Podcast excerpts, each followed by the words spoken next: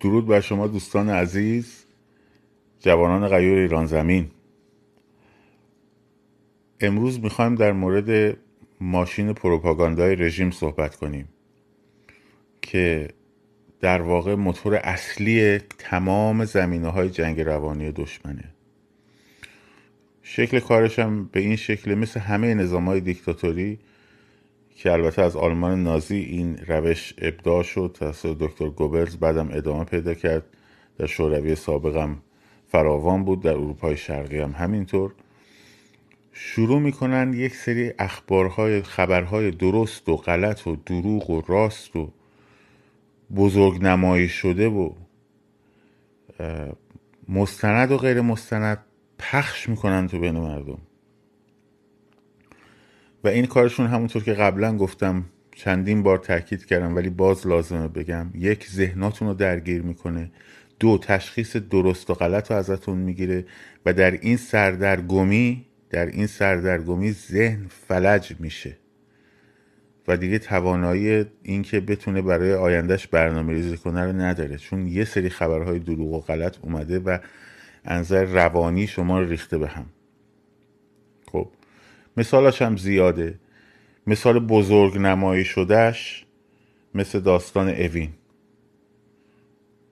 که اتفاقی افتاد ولی هلوهوشش بزرگ نمایی شد. تبدیل شد به تیتر یک خبری. مثال بزرگ نمایی شدهش مثل خبر هشتاد فروند هواپیمای حامل نیروهای سرکوب هشتش شپشی هشتش شربی به داری که خیلی وقت پیش تو تهران بودن. مثال های درشت نمایی شده مثل مثلا اینکه تمام کارت های دانشجوی دانشگاه دانشجوها رو گرفتن در یه دانشگاه. بعد خبرها داره می‌رسه نه خیلی هم اینجوری نیست. بعضی جاها اتفاق افتاده بعضی جاها اتفاق نیفتاده. نه مثال بزرگ نمایی شدهشه خب اخبار همینجوری پخش میشه برای شما. ایران آمریکا ایران قراره به عربستان حمله کنه. آمریکا قراره بره با ایران مذاکره زیر پرده بکنه پشت پرده بکنه. و این اخبار متعدد راست و دروغ که میاد یا حتی خبرهایی که مثلا می‌بینید فیلم سرکوب معترضان. ما باید این ماشین پروپاگاندا رو خونسا بکنیم. تا الانش هم خیلی موفق بودیم ولی کافی نیست. روش خونسا کردن ماشین پروپاگاندا هم اینه که به جای اینکه با هیجانمون با اخبار برخورد بکنیم با اقلانیت و اتکا حتی به خرد جمعی خب با این موضوعات برخورد کنیم. هر خبری که میاد چه درست چه غلط چه مطمئن چه غیر مطمئن. یه متر براش بذارید. این مهمه. ببینید بار روانی پشت اون خبر مثبت یا منفیه. مثلا فیلم منتشر میشه تو یه بخش خبری یکی از شبکه تلویزیونی حالا اسمم نبرم دو بار پخش میشه در دو نوبت تو یه بخش خبری. مثلا یکی رو دارن از فاصله نزدیک به رگبار میبندن. این خبر پخش شدنش منتشر شدنش ترند شدنش وایرال شدنش پشت این خبر بار روانیش مثبت یا منفی بار روانی منفی یعنی چی؟ یعنی ایجاد حراس افکنی بکنه. یا ایجاد دلسردی بکنه. مثلا هشت شعبی داره میاد حراس بیافکنه دل سردی کنه یا تجمعات کوچک و پراکنده در مثلا فلانجا یا حضور امنیتی شدید. خب اینا پشت همه اینها یه سری اخبار یه سری بار روانی منفی وجود داره. بس خبرهای دیگه میاد که شما مثلا می‌بینی فرض کن ریزش نیروهای سرکوب.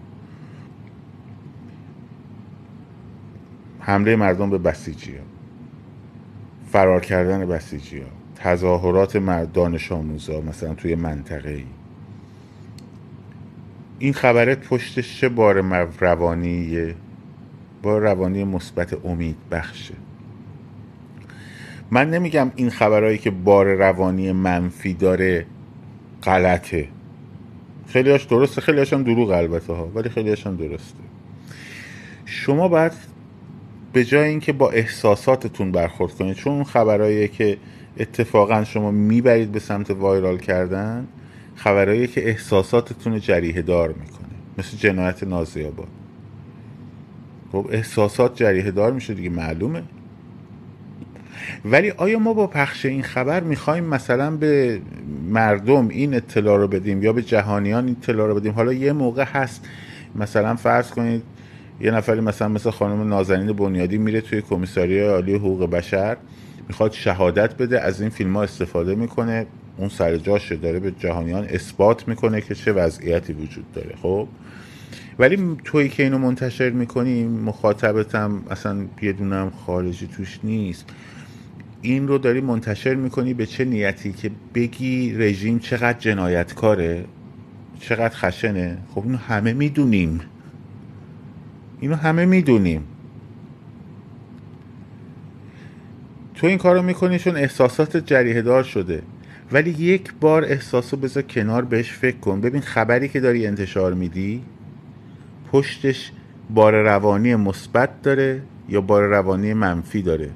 بار روانی منفی حراس افکنی ناامیدی شکست ابهام آینده اینا همه بارای روانی منفیه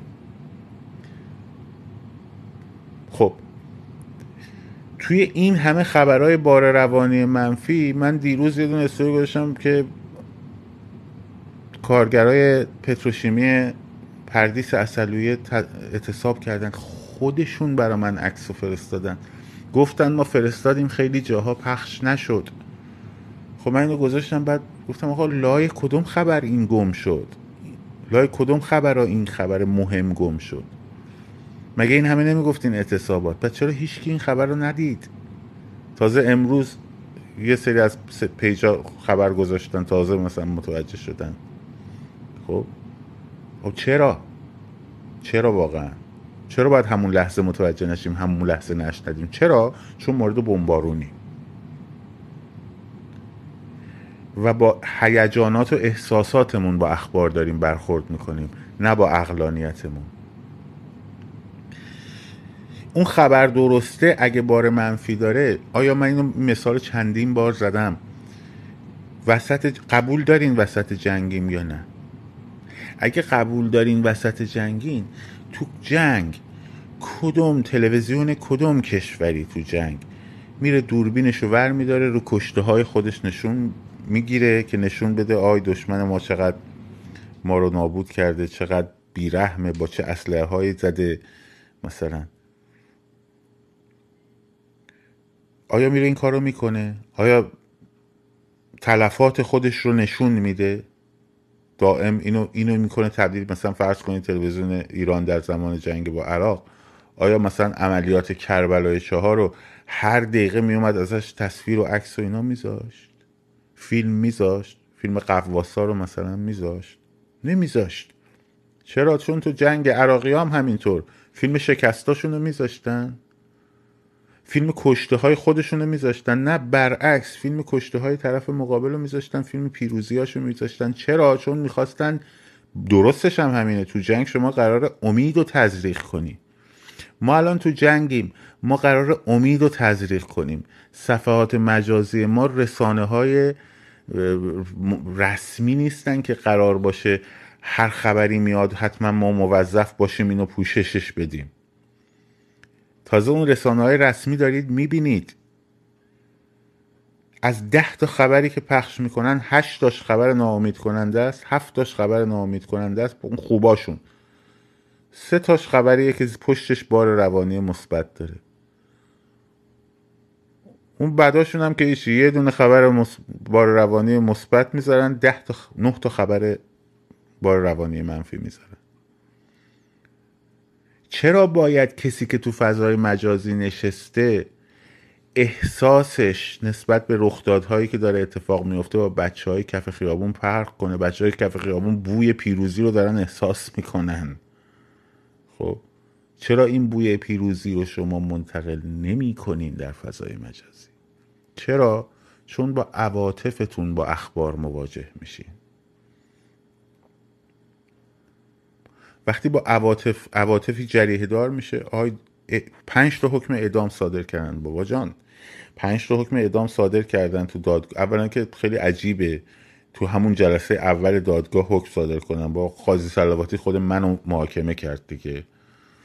تو چند هفته گذشت چند ماه گذشت تا حکم اومد. بعد 21 روز اینجاش دیگه طبق قانون وقت دارن که درخواست تجدید نظر بدن. بعد اگه حکم اعدام باشه حتی دادگاه تجدید نظر تصویب کنه باید بره شورای عالی قضایی هم می‌تونه متهم بره درخواست بده. نمیگم این اتفاق مم... نمیفته ها. ممکنه هم بیفته. اما لاقل صبر بکنیم تا وقتی که به دادگاه تجدید نظر تایید بکنه. مثال دارم می‌زنم. بعد به طرز وسیع کمپین درست کنیم فلان به این حرفا خب این ترس رو داره القا می‌کنه. این داره این پیامو میده که پنج نفر از اونهایی که گرفتن رو سریع براشون حکم اعدام صادر کردن. پس این امکان داره که اگر منم بگیرن برام حکم اعدام صادر کنن. واضح روشنه. توی که این کارو می‌کنی هیچ قصدی نداری. تو با عواطف پاکت داری این کار انجام میدی. ولی الان ما تو موقعیت جنگی هستیم باید حواسمون باشه. هیچ کشوری نمیاد تو جنگ بگه ما در عملیات دیروز 150 هزار کشته و 200 هزار اسیر دادیم. هیچ کشوری نمیگه اینو. هیچ توی جنگ این اتفاق نمیفته. ما هم الان تو جنگیم. پس بنابراین یک خطکش بگیرید دستتون. هر خبری که میاد احساسات رو بذار کنار. نگاش کن. ببین بار مثبت بار عاطفی مثبت پشتش هست یا بار عاطفی منفی پشتش هست. اگه بار عاطفی منفی هست در صورت لزوم برای پخش در صورت لزوم برای توجه حد اقلی پوشش حد اقلی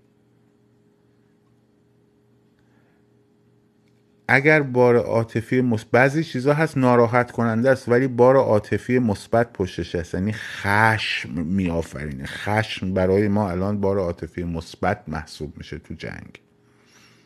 مثلا دختر نازنینی که خاک مادرش رو تو چنگش گرفته خب این باید پخش همه جا. چون خشم برمیانگیزه. ولی یه نفری که اصلا نمیشناسیمش کیه عزیز ماست شهید ماست ولی نمی‌تونیم حتی از خانوادهش حمایت کنیم. تو نازی آباد اون بلا رو سرش میارن. اگه خشم برمیانگیزه احساست اینه که خشم برمیانگیزه انجامش بده. ولی اگه رعب و وحشت برمیانگیزه بهش فکر کن. ها بهش فکر کن. جز شهدای ماست جز ش... جاوید نامای ماست. پیدا می‌کنیم نامشو و مراسم های بزرگ برای اینها خواهیم گرفت. یادشون رو تا ابد در تاریخ ایران زنده نگه خواهیم داشت. ولی الان توی جنگیم. الان توی جنگیم. باید ماشین پروپاگاندای رژیم رو خونسا بکنیم. پس جنبندی هر خبری اومد خطکش اقلانیت رو بذار کنارش. ببین بار عاطفی زیرش. بار عاطفی مثبت مثبت امید خشم احساس مصمم شدن سرسختی مقاومت و پیروزی. یا اینکه پشتش احساس بار عاطفی منفی ناامیدی سرخوردگی وحشت ابهام نامشخصی گیجی اینا همش برای عاطفی منفی. با این خبرها با این خطکشا برخورد کنیم. با اقلانیت ماشین پروپاگاندای رژیم رو خونسا می‌کنیم و ما پیروزیم پیروزی از رگ گردن به ما نزدیکتره. چند قدمی هوشیارانه مونده. شاد و سرفراز آزاد باشید. پاینده باد ایران. زن زندگی آزادی.